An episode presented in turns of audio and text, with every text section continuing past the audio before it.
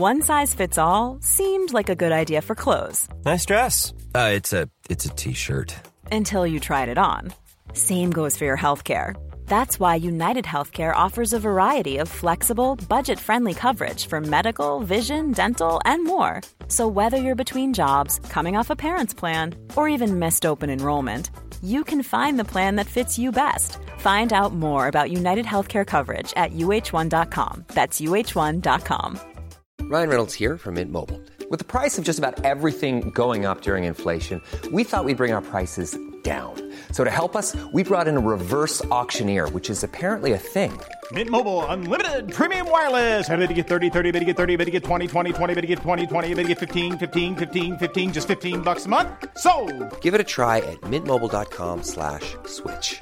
$45 upfront for three months plus taxes and fees. Promo rate for new customers for limited time. Unlimited more than 40 gigabytes per month. Slows. Full terms at mintmobile.com.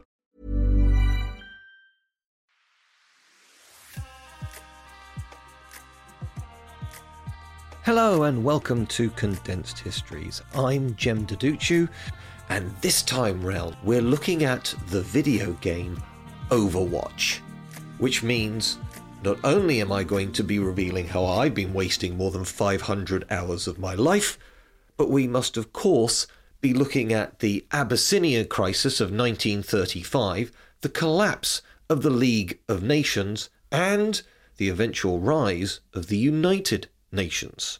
Let's get on with it, shall we? So, what is Overwatch? Well, Overwatch is a video game created by the studio Blizzard. Blizzard, if you don't know, they're a really interesting organization. They don't make loads and loads of video games like something like EA Sports, for example, or Ubisoft. They know what they're good at and they are best in class at what they do.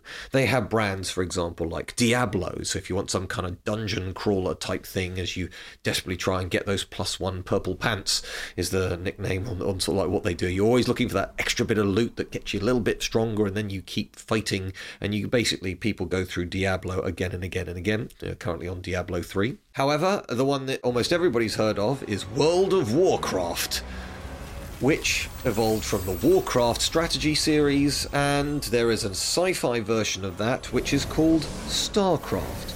But to show you how they love doing what they do, and they do it really well, is the last time they came up with a new IP before you get to Overwatch, that was StarCraft in 1998. And then just a few decades later, as it were, in 2006, or about a decade later, they decided to come up with a new massively multiplayer online game. After all, there had been the smash hit of the World of Warcraft. Why don't we do it again? Only coming up with a completely new world to set it in. And that was called Codename Titan. And so they continued for just a few short seven years of development. This is the thing a lot of people don't realize about video games. Yes, there are some video game titans that come out every year, things like F1 Racing or FIFA or Madden. Basically, anything to do with sport you're going to want to have the latest version of your team's kit or the latest version of the Ferrari car or what have you.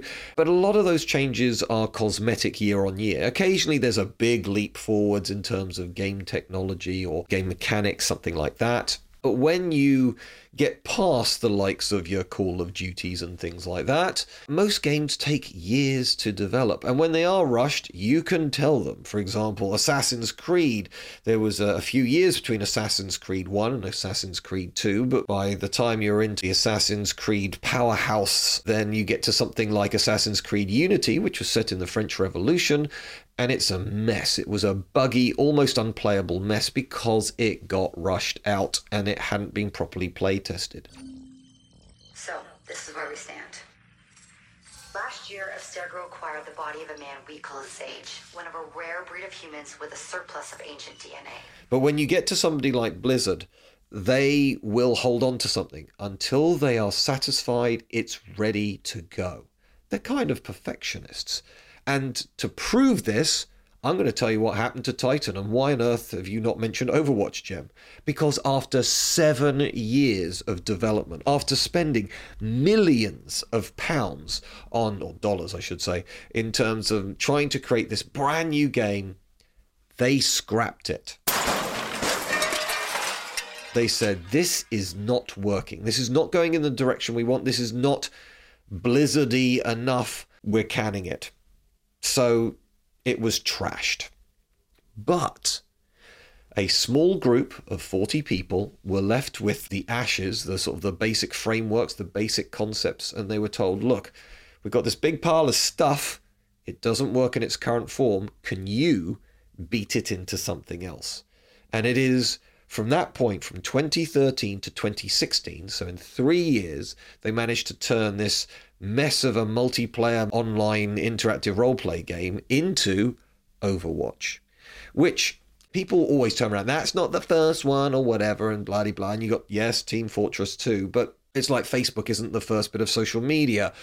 But it's the one that really brought that way of doing social media to the forefront and is why it has more than 2 billion users today. And what Overwatch basically brought to the forefront was this concept of the hero shooter. What's that mean? Well, if we go back to, I've already mentioned it there once Call of Duty. Your actual character is irrelevant. What you're interested in in these sort of military games is the guns. The guns, if you like, are the heroes. Do I want a sniper's rifle? Do I want an assault rifle? Do I want a heavy machine gun? All these sorts of things change how you play the game. And what Overwatch is, is the weapons that your character have never change. You can't enhance them, upgrade them, or anything like that. But each hero, each character, and you can play any character you want, although the limitation is you can only have one of those characters on your team at any given point. But each character is staggeringly different. To prove I know what I'm talking about, let me tell you about my main, the one I've been playing since the very beginning, although I do have some other ones I really like. One of my favorites is Junkrat. Who's Junkrat? Imagine the Joker from Batman who's an explosives expert. He's an Australian guy and he's laughing all the time and he's kind of crazy. And what does he have as equipment and special abilities? Okay, well, he's got like a mine you can throw on the floor and detonate. But if you're standing on it, it doesn't cause you any damage and you can fly up into the air. So you can get onto ledges and things like that. And he's got this sort of grenade launcher and they fire out in an arc. They don't fire up, they don't fire in a straight line, and they bounce everywhere. So they're great for causing large amounts of damage if you're up close to somebody and you can sort of defend areas quite well as you're sort of pouring out all these grenades. And also there's a mine round the corners as they run past you to get past the, the shower of grenades. You blow them up with the with the mine. You've also got a big man trap, which you can trap them. Obviously, the perfect combination there is you trap somebody, and there was already a mine there as well, and then you just blow them up. That's very fun when that happens. And when Junkrat dies, don't stand too close to him because he goes down in a blaze of his own explosives. And the amount of times that happens to people, you can just tell that they are very, very angry with you. And indeed, when you respawn, Junkrat says, I love that when that happens. Obviously, in an Australian accent. And then every character, when they do enough sort of like stuff, they get a special move. They got a sort of special moment, which is extremely devastating. And in the case of Junkrat, he gets out this tire with spikes on it around the edges, and in the middle there's a remote control and some explosives. And then you basically guide this wheel around. It makes this big revy noise, and everyone gets terrified because if that thing comes around the corner and detonates in your face, you're gone. There's no chance, even if you're somebody with loads and loads of health. In the case of Junkrat, he's got average amount of health, which is 200 points worth of health. Okay? So there's an example of one kind of hero character. Now, I will tell you about my second main. I'm only just two hours behind Junkrat with this one Moira. Moira is an example of a healer, but she's kind of an evil healer. So with one hand, she can spray out healing. So I can stand behind Junkrat, and as he's being shot, I can sort of heal some of that energy by spraying it out to them. But I've only got a certain amount of the spray. However, with her other hand, I can drain energy, so I can actually hurt things. And as I'm draining energy, my health spray is going back up again. So it's almost like I suck it out of you and I pour it back into one of my allies. And I can also fire off a big orb of either healing or damage. And if you throw it into a room, particularly if it's damaged, there's a whole bunch of enemies there, it's probably not enough to kill them, but it's enough to chip down their damage so that when Junkrat runs in or, or somebody else runs in, they're already half down on their damage, so they're pretty easy to kill. And the whole point of is working together in a team. If you try and be that lone gunman, I'm sure you'll kill somebody, but you will probably lose the round because you got to work together as a team. You need your healers to keep your attackers alive. You probably need something like a tank, that's a term of phrase. So something with lots of hit rate, which causes lots of damage, but probably quite slow moving or a very large target. And so there are loads and loads and loads of these characters, all incredibly different. There's Symmetra, an Indian woman who can throw out little laser turrets everywhere and set up a teleporter to whiz you around the board. There's, let's see, Genji. How'd you like a cyborg ninja? Sounds pretty cool. There's Reinhardt, who is this big German guy in this suit of armor who has this massive energy shield so that you can stand behind. You can shoot through it, but they can't shoot you through it. Really, really useful. And he's got a massive hammer, so if you get close to him, he will smack you down. And it goes on and on and on. You know, there's a hacker, there's this sort of mutant guy called Roadhog, one of my kids' favorites, and you never see his face, it's always behind a mask. He's got a big fat belly and he's got a hook that can drag you towards him, and then he's got this shotgun that can just sort of take you down. If any of this is sounding, well, you let your kids play this? It's all done with beautiful color. There isn't blood drenched everywhere. It's it's an incredibly joyous game, and it's all about teamwork as well. So when somebody described it simply as Pixar goes to war.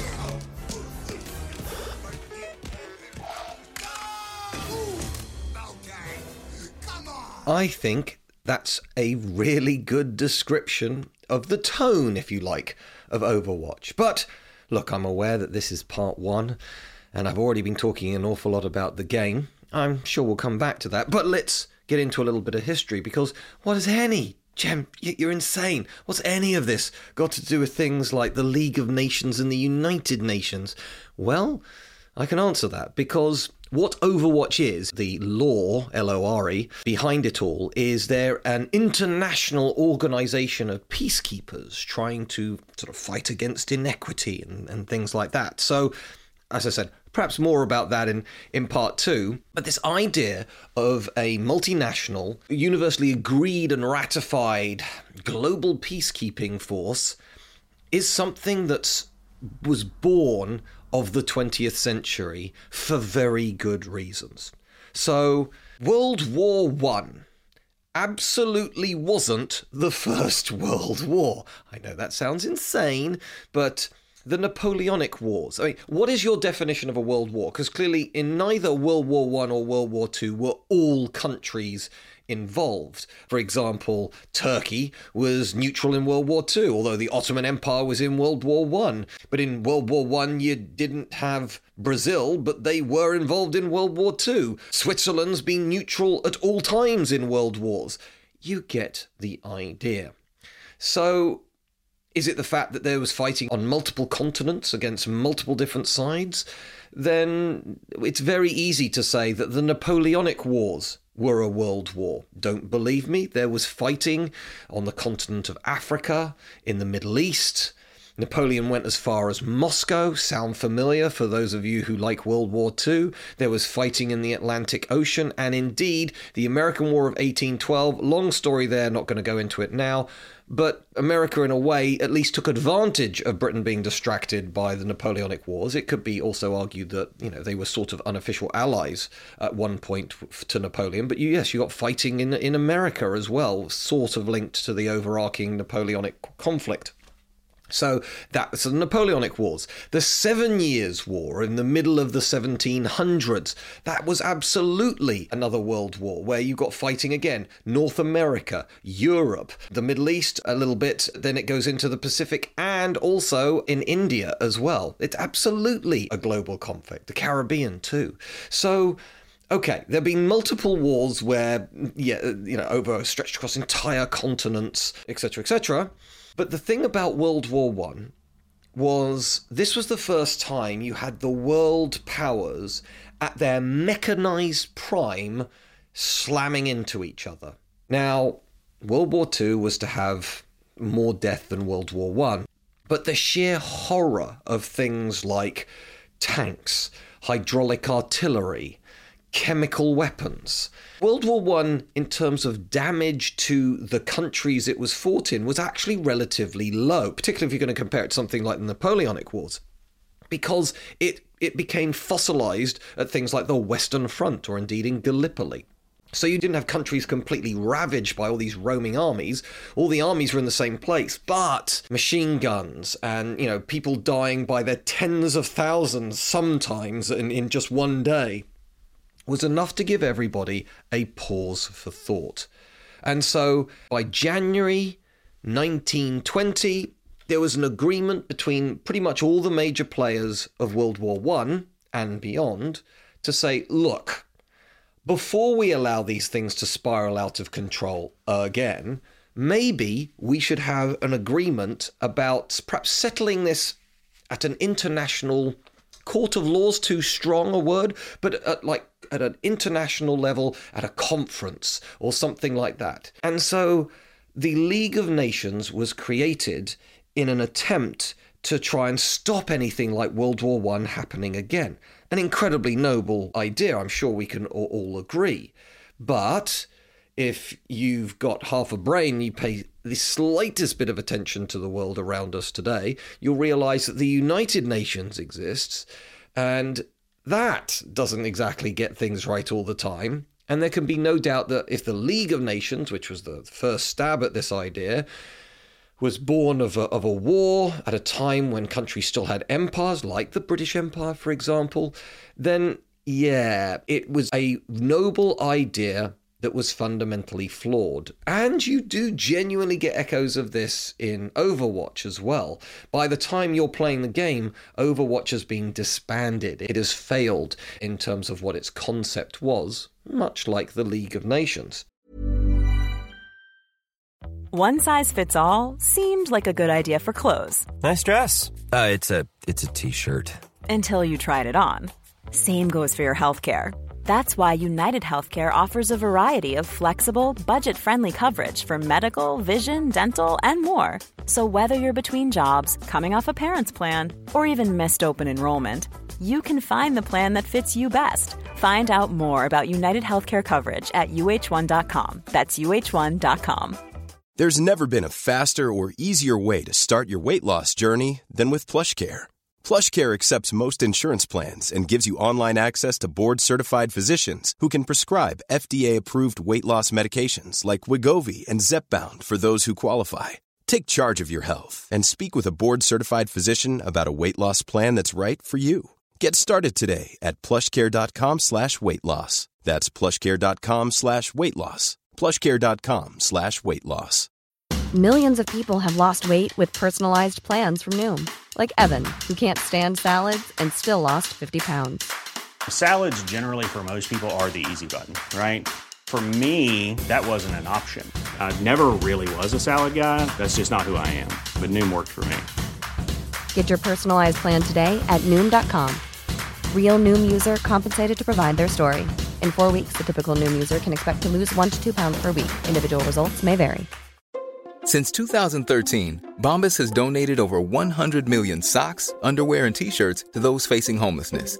If we counted those on air, this ad would last over 1,157 days. But if we counted the time it takes to make a donation possible, it would take just a few clicks. Because every time you make a purchase, Bombas donates an item to someone who needs it. Go to bombas.com slash ACAST and use code ACAST for 20% off your first purchase. That's bombas.com slash ACAST, code ACAST. But what led to the League of Nations collapsing was empire. You cannot have countries understanding the concept of empire at the same time as trying to defend nations' rights. Those two things are mutually exclusive. And really, what it took us was World War II to get everybody to agree that nobody should be building empires anymore. Fundamentally, they're a bad thing. But after World War I, well, when the German Empire was dismantled, you didn't get a load of independent countries their territories were given to France and Britain. So some people, like Uganda, swapped one overlord to another overlord, both of them white and nothing to do with Uganda. Because Overwatch is an international organization trying to be a peacekeeping force for the world, that is very much like the concepts of the League of Nations and the United Nations. Now, those two bodies sound very similar. And there's a reason for that. It's because they were, in essence, the same concept, not necessarily the same organization, but the same concept before and after World War II. League of Nations was created after World War I, but the two things that showed its fundamental shortcomings were two attempts to build empires against the will and the concepts of the League of Nations. The first one happened in 1933 uh, sometimes referred to as the Manchurian crisis, and the second one happened in 1935, which is called the Abyssinian crisis. What these two crises are about is countries invading other countries and saying, I'm going to have that. And the idea was that the League of Nations should talk about these things to avoid wars. But the problem is, in sort of standard human motivation, if I can get away with taking it, I'll take it. Take what you can give nothing back. Now, the Manchuria one was China from the mid 1800s to the mid 1900s. That century is referred to in Chinese history as the century of humiliation because China again and again got invaded and the old imperial system collapsed. It collapsed just at the turn of the 20th century, really. So that by the time you got the era of the League of Nations, you get a territory, a massive chunk of modern day China called Manchuria. This is in the northeast of modern day China, a relatively industrial area, or at least was sort of like in the first half of the 20th century. It was a key part of China, as opposed to like you know, agricultural heartlands and things like that.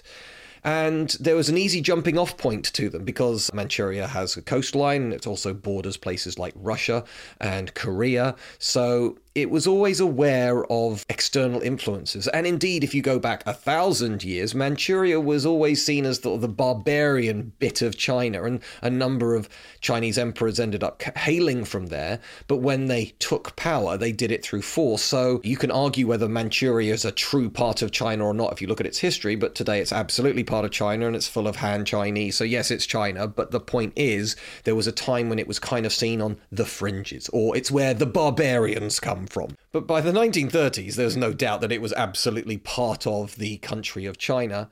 But Japan invaded. Japan, from the late 1800s onwards, was keen on building its own empire. At the turn of the 20th century, there was to be the Russo Japanese War, the first time an Asian power was to defeat a Western empire. And the most of that fighting was actually on the high seas. And so you've got a modern, you know, from the point of view of 1900s, modern steamships, battleships, cruisers, things like that on both the Russian side and the Japanese side, and the Japanese Now, this is a generation later, but this is showing you how militarized Japan was by the 1930s, and their invasion of Manchuria was a clear breach of League of Nations guidelines, and it led to some horrific atrocities, like, for example, the rape of Nanking, or Nanjing as it's sometimes referred to.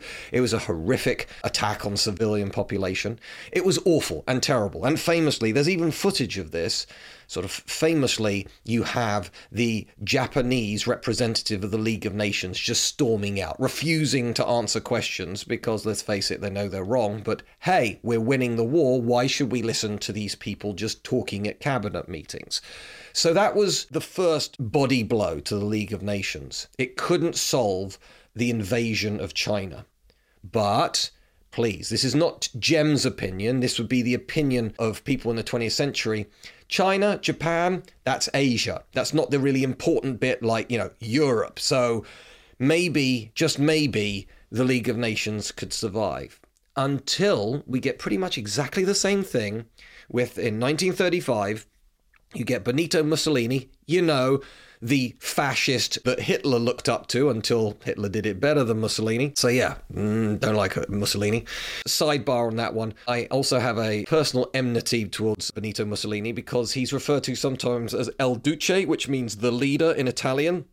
So I get some people going, oh, Duducu, that's like El Duce. No, no, I'm not a fat Italian dictator. Don't start comparing my family name with a horrific individual. I think you can tell that's going to insult me, okay? Fine. How very dare insulted. So, anyway, you then get the Italian invasion of Abyssinia, modern day Ethiopia, and Haile Selassie, the emperor king of Ethiopia, goes and asks for assistance at the League of Nations. And once again, the League just is incapable of solving the situation. which leads to the conclusion that, quite frankly, the League of Nations is not fit for purpose. If all it's going to do is tut tut from the sidelines, what's the point? And so the League of Nations, in all but name, crumbles in 1935, and funnily enough, it's only a matter of years before we get things like, obviously, the rise of Hitler, but things like, you know, the annexation of Austria and various Czech border areas, and of course, then ultimately the invasion of Poland in 1939. September 1939. The German foe begins its ruthless march of conquest and sets the stage for World War II. Poland's 34 million inhabitants, crushed, scattered, and enslaved. There was no League of Nations by then to object against this, but then again, they'd already proven that they couldn't stop an invasion of a sovereign state. Then we have the single most destructive and bloodiest war in human history. That's what World War II is. But again, even in World War II, there was a, a, hunger for like, well, what happens during peacetime? And does anybody really want to see this again? And interestingly, between the Allied powers, including Joseph Stalin, this is a man who ordered more murders and whose orders killed more people than Hitler, okay? The Ukrainian grain famine of the 1930s, which has been very much forgotten about in anywhere other than the Ukraine, and indeed Russia tries to play it down. It's estimated that more than a million people starved to death as their grain was exported forcibly out of their country country to other parts of the Soviet Union or even just sold abroad so that the Soviet Union could get hard currency. So even Joseph Stalin recognized that there might actually be a need for some kind of international peacekeeper or referee after this incredibly bloody war. Although it is worth pointing out that when he was making these decisions, Russia wasn't doing very well in World War II. He probably had a different angle by the summer of 1945, but that's conjecture, everybody. But there can be no doubt that in 1945, in San Francisco, you get the first meeting of people, first conference that was to become the United Nations. But then and I love this fact, the actual first meeting of the United Nations was not in that famous building in New York City, but actually at the Methodist Hall in London. That is the site of the first United Nations meeting. But it was agreed that a part of New York City would be handed over, and indeed, if you are to ever visit the United Nations building in America, while you're in there, that is technically international territory because it can't really be anybody's. And I happen to know that New York City police officers, they do actually have to take special courses on this because, unlike, let's say, a Chicago police officer, everywhere in Chicago is, is American and Chicago. But if you were to chase a criminal from New York City into the United Nations building, that could technically cause a diplomatic incident. However, that building was started in 1948, wasn't completed till 1952, and it was during that time that we get the only war fought by the United Nations. There is something called the Security Council in the United Nations. This is basically the top most important countries in the world, and it's the perfect if you like, situation to remedy the League of Nations because these are the big boys. Basically, it's all the nuclear powers. There's always a rotating one nowadays, so there's always another country involved. But to this day, you will have America, Britain, Russia, China, and I think France is there as well. Now you might be going, Britain, that's a bit anachronistic. Yeah, but we got nukes, so you kind of want us on board as well. but you could also argue that it's a lingering hangover from when the United Nations w- was was formally set up. If the United Nations is going to go to war, if just one of those countries vetoes it, then it doesn't happen. And what happened was that in 1950, China was not part of the Security Council, and Russia at the time was basically having a hissy fit. It was still under Joseph Stalin. So they didn't veto it when the UN voted to protect South Korea from an invasion from North Korea. The North Korea, sorry, the Korean War was a United Nations war. People fought under the banner of the UN rather than their own countries. And this is a weird situation where, yes, of course, the vast majority of the forces were American, but you had Brits fighting by their sides, Canadians, Turks, French. When you look at the list of countries involved in something that should be just a civil war, it's remarkable how many different countries were involved in the Korean War. And it was the only time that the United Nations actually went to war because everybody agreed fundamentally, with the exception for the people who just refused to vote at all, that North Korea clearly had infringed in this situation. And if you like, North Korea had overplayed its hand. Yes, China had recently won its own civil war, but it was fundamentally a civil war. But by now, the West was worried about the spread of communism, and just generally everybody was tired of war. So North Korea starting yet another war for not very good reasons led to an awful lot of sympathy to the south of the Korean peninsula. And in a way, there's a little echo between South Korea and South Vietnam during the Vietnam War in the sense that South Korea at that time was definitely not a democracy. It was a dictatorship, much like Vietnam was in, in the 60s as well. But at least this dictator hadn't started a war. And what happened was that the Korean War it just came out of nowhere. Nobody was prepared for this thing whatsoever. And so Japan, that had been reeling from World War II, what turns Japan into the powerhouse, economic powerhouse, technical powerhouse it is today? The answer is the Korean War. America badly needed some kind of friendly base, some kind of logistics center near Korea that they could use. And the answer was Japan. And that's when loads of renovation, loads of money was pumped into Japan. And so the Korean War lasts for three years and ultimately ends up in a stalemate along the border. And a ceasefire was signed in the early 1950s, and to this day, no actual peace treaty has been signed. So I guess you can understand why the North's a little bit twitchy about that, because if if America and South Korea genuinely want to be peaceful neighbors, why don't you sign a peace treaty? But also, it's fair, fair to say that North Korea is going to be asking for an awful lot, and nobody's in the mood for that. So we have this uneasy, not so much stalemate, but just this uneasy lack of trust. The most heavily fortified place in the world is the border between North and South Korea. There's more than a million landmines there put down before landmines were illegal, but nobody's thought to dig them up again. So the whole Korean War was actually the result of the United Nations. Let's take it back to the world of Overwatch. So this is a first person shooter. You run around shooting things, and actually, there is very little LORE law in the actual game unless you sort of go into the menus. When you start seeing things like the outfits or the different you can put your heroes into different types of outfits and sometimes beside it it'll say you know this person was in this situation. And also there can be wonderful contextual things.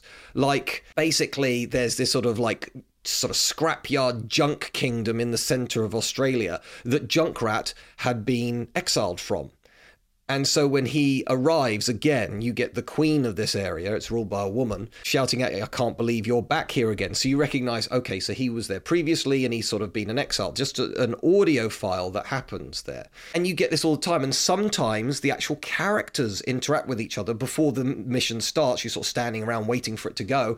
And sometimes they'll just, you haven't pushed any buttons, they'll just suddenly talk to each other and you realize, oh, okay. So for example, there's like a, a robot Buddhist monk called Zenyatta and do you remember I mentioned the cyborg ninja? Well, he used to train the cyborg ninja. So you get this sort of like, it's good to see you again. I have learnt much from you, my old master. So just from the contextual, environmental reactions, you can find out a few things. But on top of that, Blizzard has some amazing cinematic animations that you can get all of them on YouTube for free. You can watch them now. Finish the podcast first. But what I wanted to say is that with these particular way of doing it, you get these beautiful moments. Like you find out Mei, this sort of Chinese woman who can fire ice crystals at people, and you find out she was on an Antarctic station for Overwatch. She got cut off from everybody else. And it's a really sweet story. There's absolutely no violence in it. Then there's the the one that almost most people think's best is the Last Bastion, because what Overwatch was set up to do was fight the Omnics, which are basically robots. There's basically all these robots trying to create a, a robot up uprising. And so Overwatch is running around all over the place. What ultimately undoes Overwatch is they have Blackwatch, which is kind of like their Black Ops group, and they get caught a few times, and then suddenly the the tarnished, you know, the image is tarnished, and so they sort of like go their separate ways. So I mentioned Moira, for example. She was a member of Blackwatch, and she's sort of one of the, in essence, the bad guys. And so this Omnic uprising is happening, and they're trying to put it down with this international task force of Overwatchers, and you get that. So you get that for, and the some of the Omnics, some of the rogue bad robots, uh, some of them are called Bastions, and you can play Bastion in the game. But anyway, there's this wonderful scene where the Bastion wakes up in a forest and it's sort of covered in grass. And then it starts remembering that it used to be part of a battle and it starts heading towards the city it was meant to fight. And you know, years have passed, so it shouldn't go there. It's just going to kill innocent people. But in the meantime, it finds this bird. It's kind of like E.T. E.T. meets the Terminator, and what you want is Bastion to understand that it doesn't need to fight anymore, but will it do that? I mean, this is all done in about five minutes with actually no noise. Uh, sorry, not no noise, but no, there's no word spoken. It's a beautiful, beautiful piece of animation. I want more of them. If you listen, ever listen to this Blizzard, I want more of them. And also, people want Netflix to do like a an Overwatch animated series. That would be awesome. Do that. Do that now, okay? But there are free online comics, so you can find out more about the characters. Tracer, who is literally the girl on the front cover, she's gay. Symmetra, I've already mentioned her, she's an Indian woman. She's got autism, so it's an incredibly inclusive positive message with this uh, this series. Anybody can be a hero. There's sort of somebody you can always relate to. At least half the characters are female, and you know I know loads of guys who goes, well, I like playing Pharah, who is an Egyptian woman who has this sort of jetpacks and has a rocket launcher. Okay, she's amazing. But you know, guys will happily play girls. I've mentioned Moira, for example. Some are even animals. I'm very partial to Hammond, the, or Wrecking Ball, he's called. That's a, a g- genetically altered hamster that has this giant, huge steel ball that can sometimes stick out guns. It's crazy. There's also Winston, who's a gorilla, super intelligent gorilla. There are animals, there's men, there's women, there's people who perhaps aren't normally recognized in sort of mainstream video games, uh, people with health issues. There's older people as well, Soldier 76, who is now an old man, and Ana, who is the mother of Pharah. And uh, what's great in that one is she's a sniper, but she snipes health rather than bullets. And if she ever puts Pharah down, she'll quite often say things like, Time to go to sleep, dear.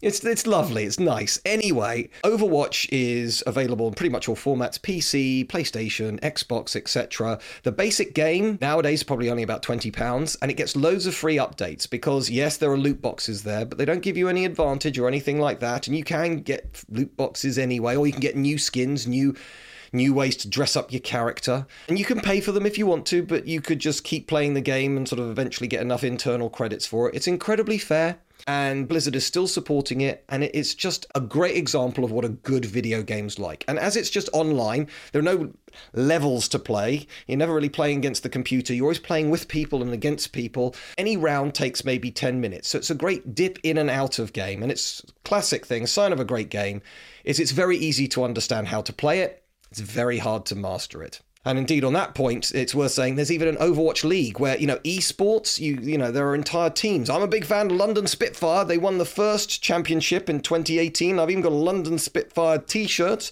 I've got to dig that up somewhere. That costs quite a lot. But hey, I'm supporting a game I genuinely love and have been playing for over 500 hours. Sorry about that.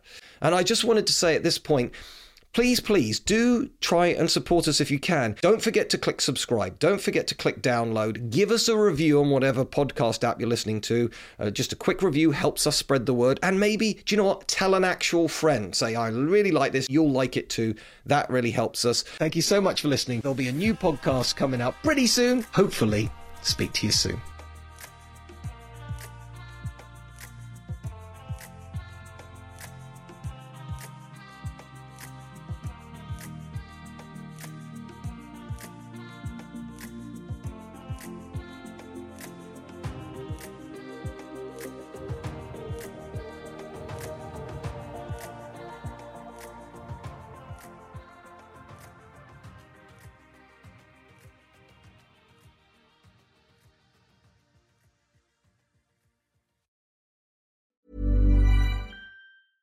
Ever catch yourself eating the same flavorless dinner three days in a row? Dreaming of something better? Well, HelloFresh is your guilt free dream come true, baby. It's me, Keke Palmer. Let's wake up those taste buds with hot, juicy pecan crusted chicken or garlic butter shrimp scampi. Mm. Hello Fresh. Stop dreaming of all the delicious possibilities and dig in at HelloFresh.com. Let's get this dinner party started. Planning for your next trip?